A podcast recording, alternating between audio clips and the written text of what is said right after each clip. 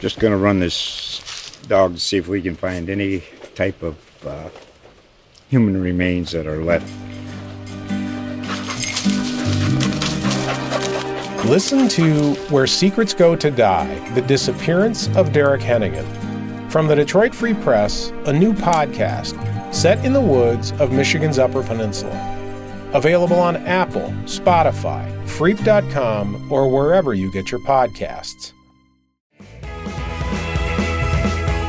Welcome back to the Volunteer State. I'm Blake Toppmeyer alongside the Knoxville News Sentinels, John Adams and Adam Sparks, and we are about one week away from Tennessee's season opener against Ball State. We're going to leave that season opener talk for next week's edition. And this week, we want to get into, I guess, some future scheduling. Really, we've we've talked before about uh, what that future scheduling might look like in the SEC, the possibility of going to a nine game schedule, what that means for rivalries. But it seems as if we're gaining a little clarity.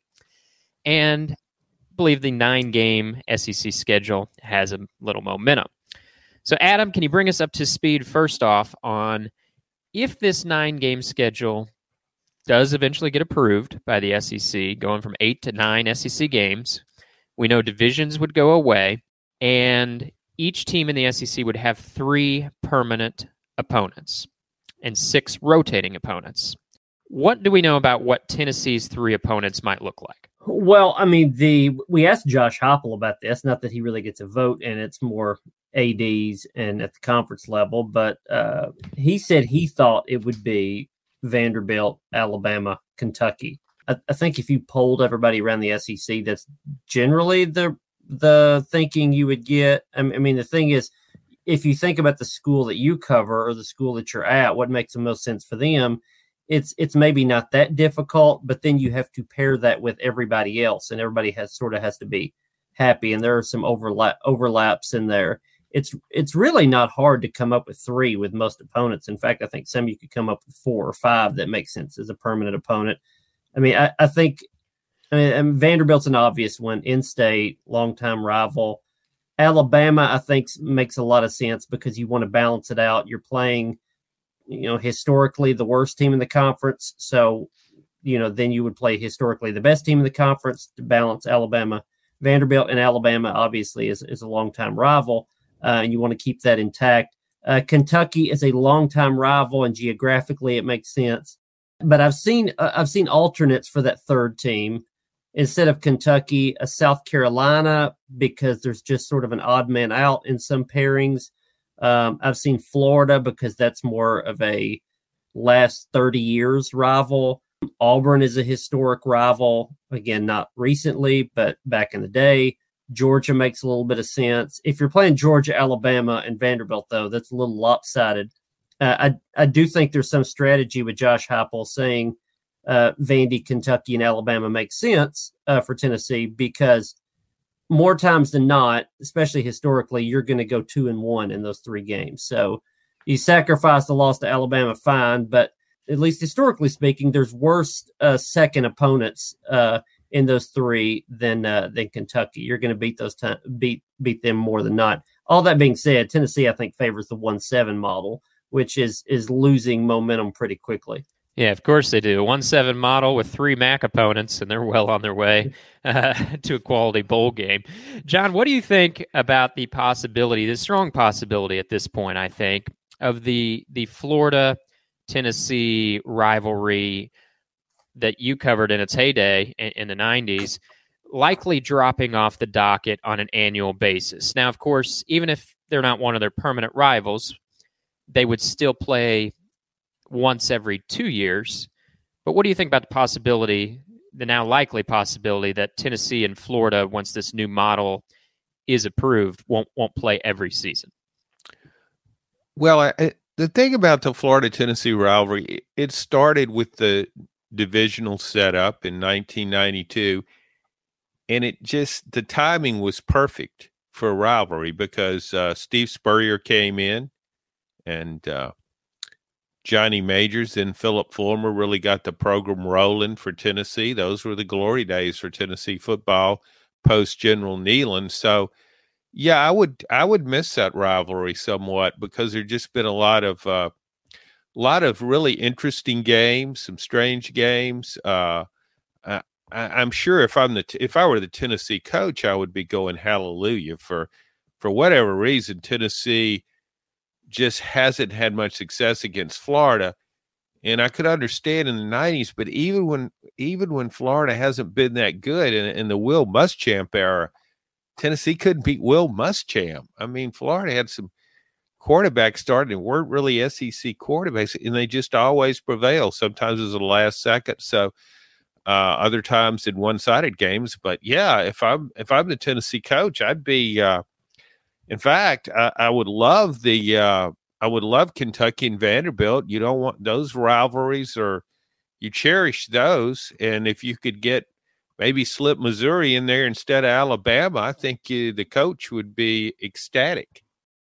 Yeah, it's interesting, guys, because on the surface, I think a move to a nine game conference schedule, you think, okay, well, that's going to make the schedule tougher. You're going from eight conference games to nine conference games. However, there has been some talk around the conference that a move to a nine game schedule would include the option to not play a Power Five opponent in the non conference. Now, for a lot of teams, that's not really an option. I mean, like Florida, Florida State, they're going to play every year. Uh, whether it's an eight game conference schedule, nine, doesn't matter. Florida and Florida State are playing every year. Florida's publicly said that. You know, other games, Georgia, Georgia Tech, I have to imagine, is going to continue. Uh, and Georgia will probably play another Power Five non conference opponent. Clemson, South Carolina. There, there's so many games non conference that you think would probably continue. But Tennessee doesn't have that like ACC school they're linked up with to play in an annual non conference game. So I could see a situation in which this nine game conference schedule goes through. And yet, if there's an option to not play a Power Five non conference game, Tennessee maybe would consider exercising that to where they're still only playing nine Power Five opponents, and and in some years, maybe their schedule would be more manageable than it is now. What do you think about that?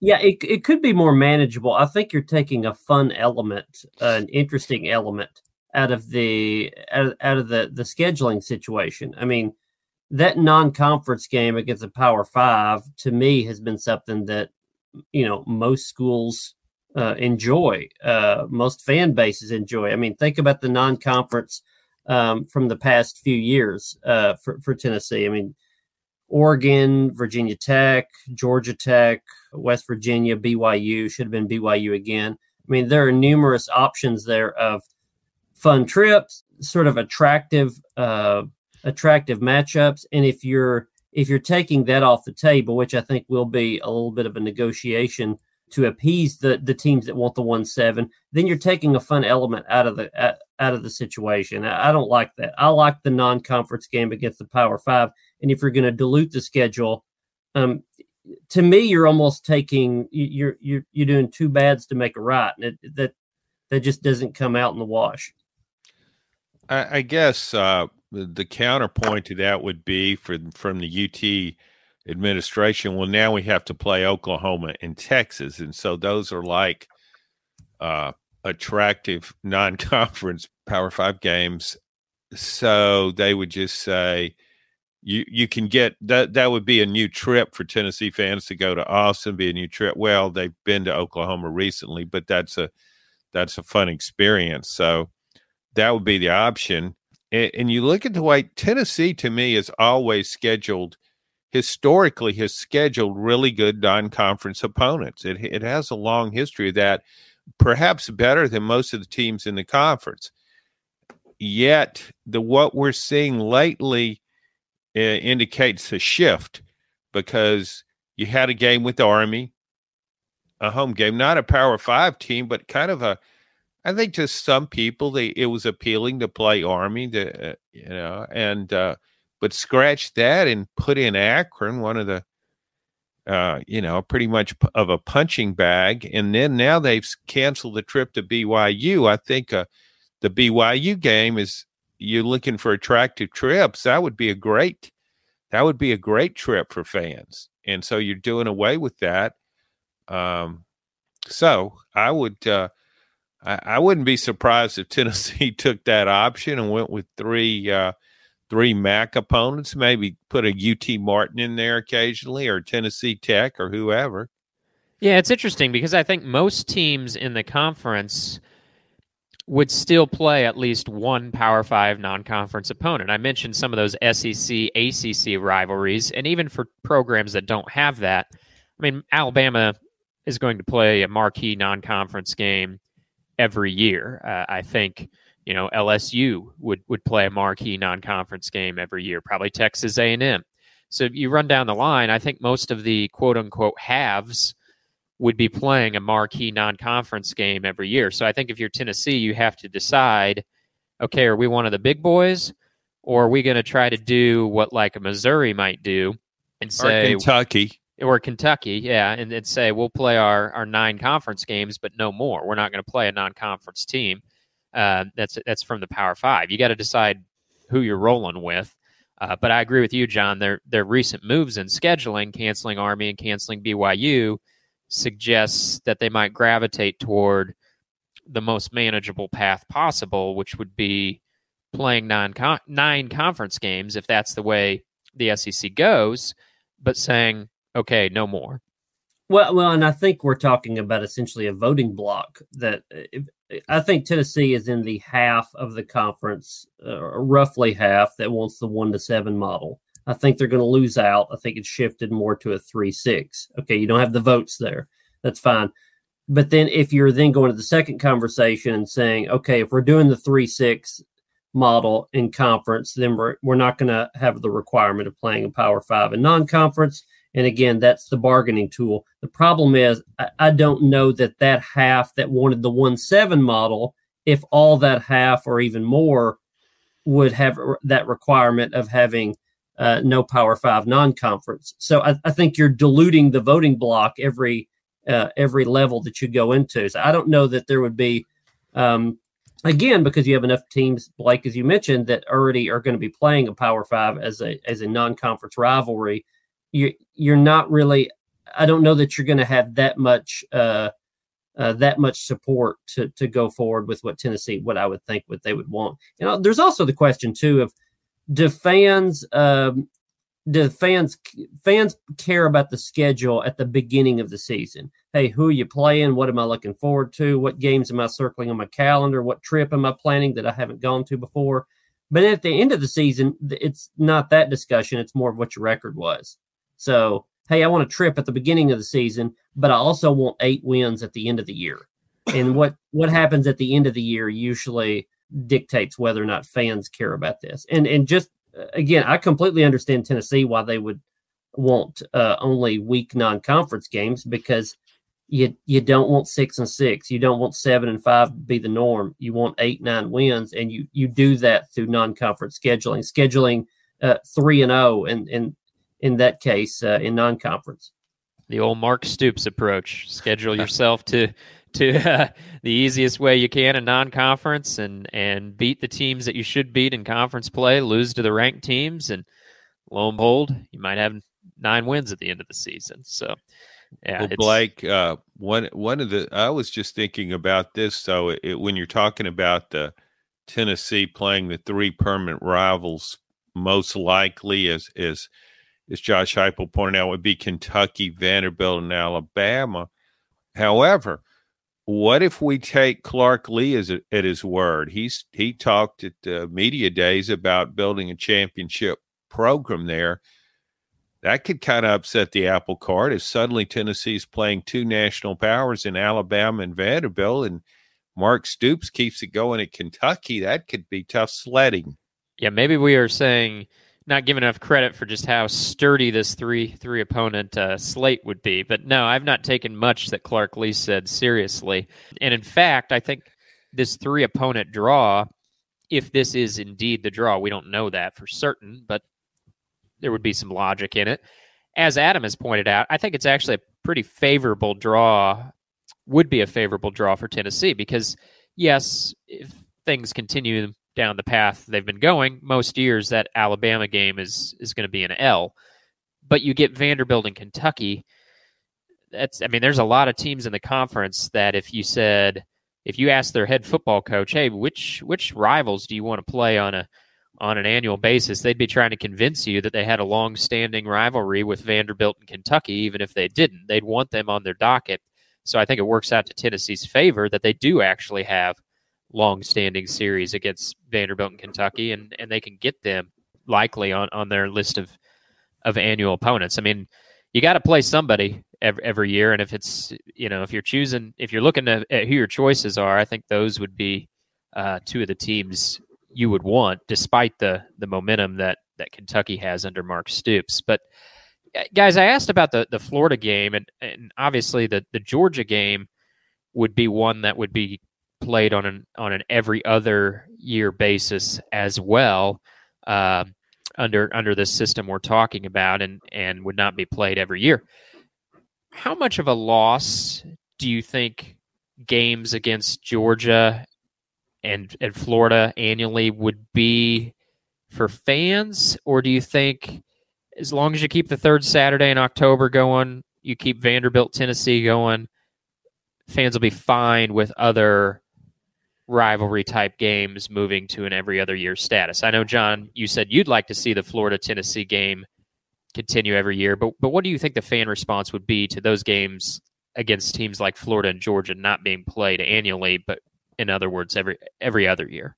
Florida, I don't think would be that big of a deal. Really, in either scenario, if if Tennessee was to get the upper hand against Florida, let's say this year, next year, and they they win those, well, then you can say the the hex is over, and you got the last laugh, and now it's just every other year. So the uh, that's fine. And if you lose to Florida the next couple years, then you say good riddance. I don't want to play that one anymore.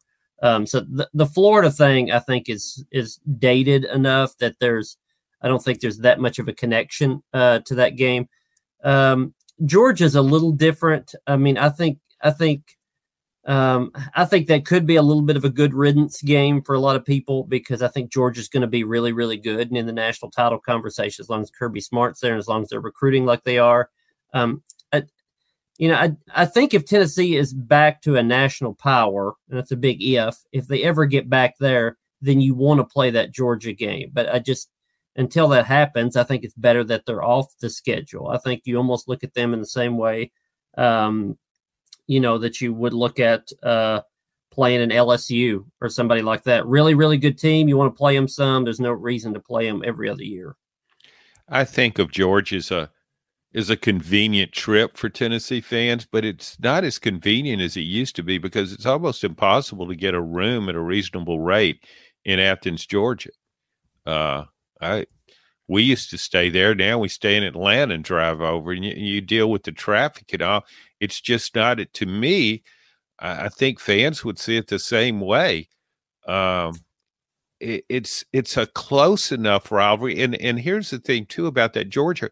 Georgia hasn't dominated now. It has just recently, but the the lo- there's not that long-standing lopsided rivalry going on like between Alabama and Florida. Tennessee's had some some of its most impressive wins have come against Georgia.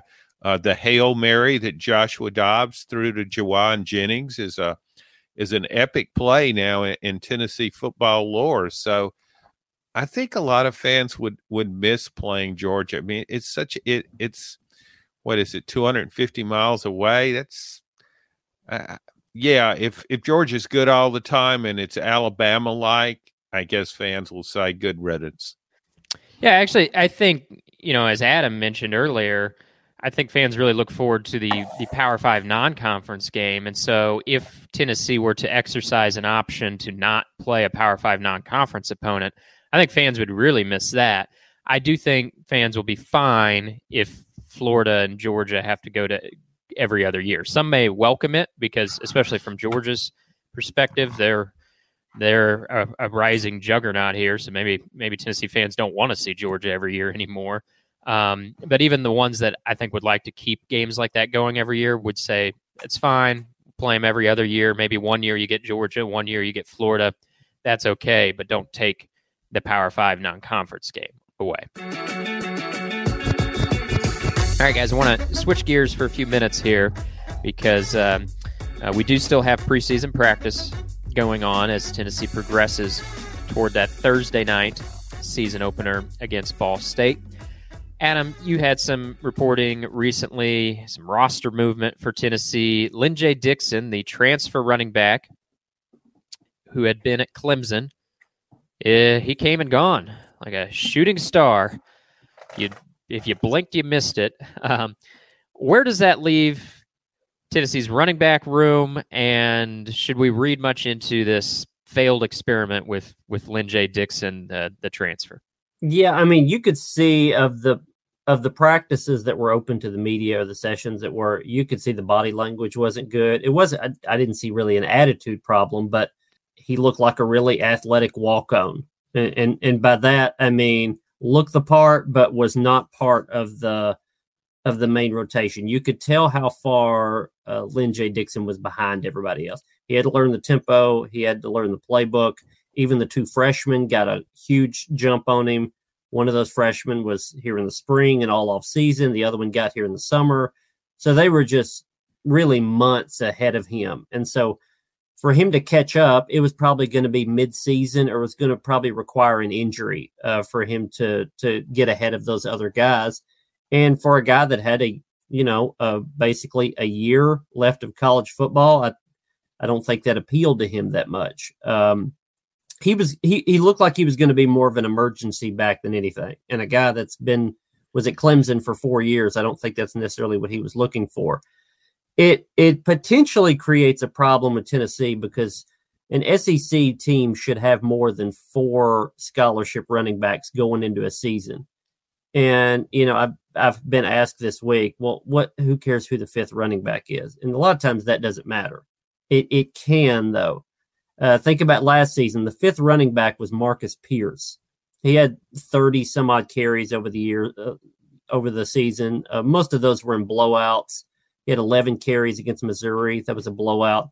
But you know, he had three carries against Ole Miss. And you say, well, so what? Three carries. But that was a nip and tuck game that was decided essentially on the last play and Tiyon Evans did not play in that game. Jaylen Wright did not play in that game. So he had two backs out.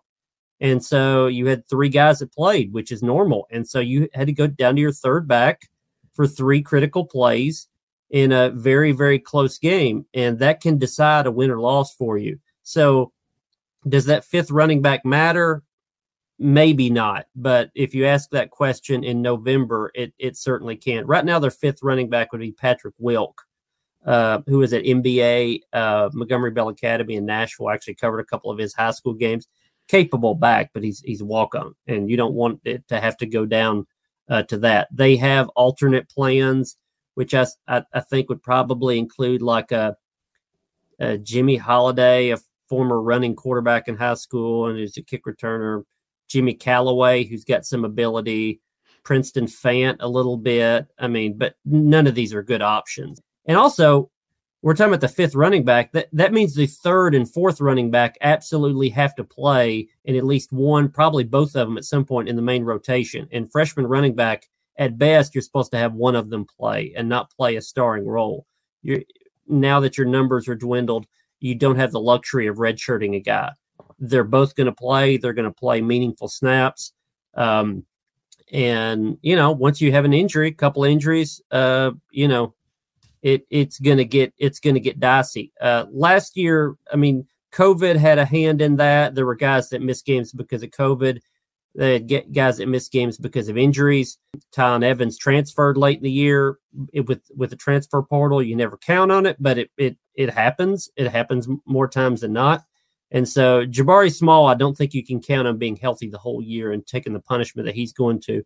Jaylen Wright was has been injured in the preseason. So that tells you right there that you could have an issue with him in, in injuries. And the other two are freshmen who are, you know, going to have quite a bit of a, an adjustment to the physicality of the SEC. So that's that's a knock on all four guys of possible injury status, and that gets you to the fifth running back who does not exist on this roster. Yeah, that's that's the way I see this. If everybody stays healthy and nobody transfers, Tennessee won't miss Lyn-J Dixon one bit. Uh, but Tennessee obviously added him for a reason and I think they knew he wasn't going to be their number one or number two running back, so they added him for depth. And so, as you said, if you do encounter injuries or transfers throughout the season, then maybe you do find out, like in October or November, that hey, we could have used that guy after all. But of course, Tennessee wanted him. It was Lyn-J Dixon. I mean, he decided to be here and be gone. John, how, will you remember the Lyn-J Dixon era? Does it stack up with any of the the long, successful tenures of past Tennessee stars, or uh, where does this one rank for you? Uh, I think Adam wrote it. He was here eight, 18 days. So, uh, you know, maybe I could get a column out of it. Uh, the 18 days of Lyn-J Dixon and just give highlights from each day. Uh, I wonder why Tennessee really, I don't know how, it, I don't know why they ex- would have expected much from Lyn-J Dixon. I, I'm kind of, when, when you think about it, I mean, he didn't play at West Virginia. He hardly. So, I, I don't know why they thought he would be this great option and to come in and learn this system right away. I don't know why Tennessee ever thought he would be a very good option, but but I think you can always uh, you can always find a running back, and and now in today's transfer era, I haven't looked at the depth charts of all these SEC teams, so I don't know how well they they would stack up with Tennessee But when you start talking about a fifth running back at most of these places, I, I don't know how good an option any of them would be.